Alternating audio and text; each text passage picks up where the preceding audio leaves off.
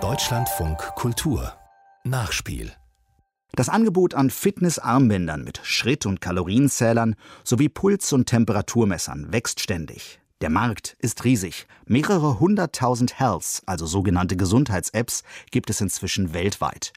Nur wenige davon haben jedoch ein Gütesiegel. Was bedeutet das für den Datenschutz? Will heißen, wie seriös sind diese Tracker eigentlich?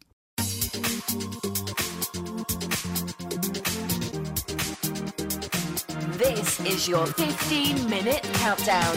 Your workout begins in 4, 3, 2, 1.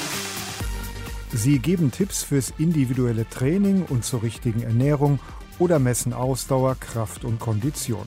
Sport-Apps motivieren gerade auch Bewegungsfaule, am Ball zu bleiben. Denn mit einem Klick können auch noch so kleine Trainingsfortschritte sichtbar gemacht werden. Foren im Internet bieten zusätzlich die Möglichkeit, die eigenen Messdaten mit anderen Hobby- und Freizeitsportlern auszutauschen und zu vergleichen. Boah, da gibt es eine ganze Menge. Ich benutze teilweise für mein Training zu Hause ähm, so eine Timer-App, wo ich dann Intervalle fürs Training und für Pausen einstellen kann.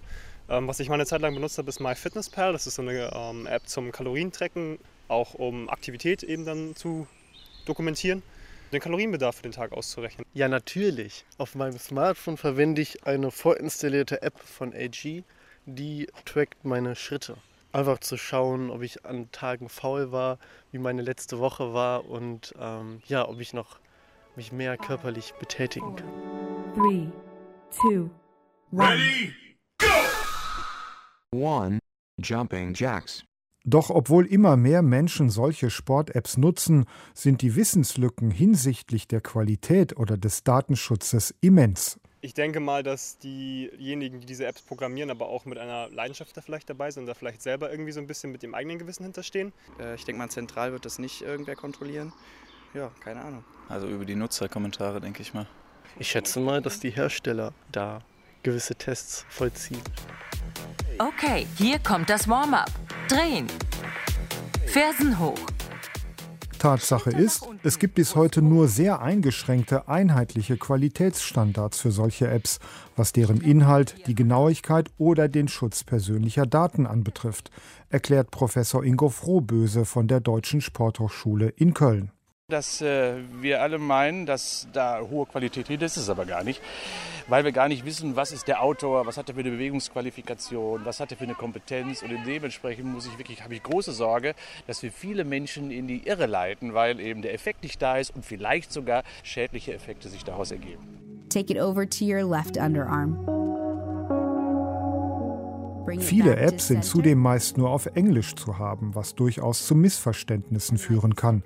Auch Sabine Wolter, Referentin für Gesundheitsrecht im Gesundheitsmarkt bei der Verbraucherzentrale Nordrhein-Westfalen, bestätigt die Einschätzung von Sportwissenschaftler Frohböse. Die Verbraucherzentrale hat Gesundheits- und Lifestyle-Apps genauer unter die Lupe genommen. Für viele Apps gibt es gar keine Prüfungen und Kriterien. Die können Sie so gestalten, wie Sie es als Anbieter gestalten möchten.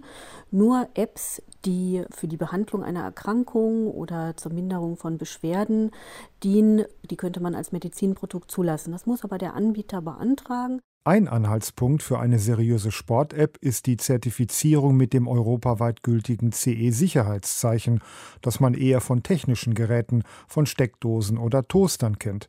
Damit werden aber auch Sport-Apps ausgezeichnet, die eine sogenannte medizinische Zweckbestimmung verfolgen, weiß Mike Pommer, der Pressesprecher des Bundesinstituts für Arzneimittel und Medizinprodukte in Bonn.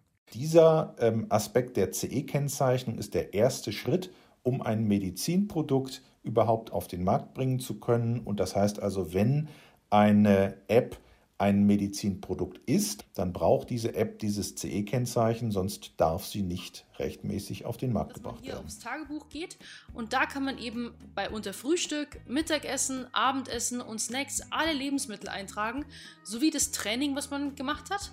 Und so hat man eben ein Ernährungstagebuch. Alle Apps, die kein CE-Kennzeichen haben, gelten nicht als Medizinprodukte und unterliegen damit keinerlei Bestimmungen. Sabine Wolter von der Verbraucherzentrale NRW. Ich kann eigentlich als äh, Nutzer dieser App nie wissen, ist das jetzt eine gute App, ist das eine schlechte App, hat die irgendeine gesundheitlichen, eine gesundheitliche Problemstellung vielleicht, weil die Angaben, die in der App sind, nicht zutreffend sind. Was viele Sportlerinnen und Sportler auch interessieren dürfte, wenn die App eventuell sogar verordnungsfähig ist, zahlt die Krankenkasse die Kosten. Denn per Gesetz vom Oktober 2020 können inzwischen auch Apps vom Arzt verschrieben werden. Diese Übung trainiert deine Oberschenkel und Beine und macht sie perfekt geformt. Außerdem ist es nicht so schwierig, oder?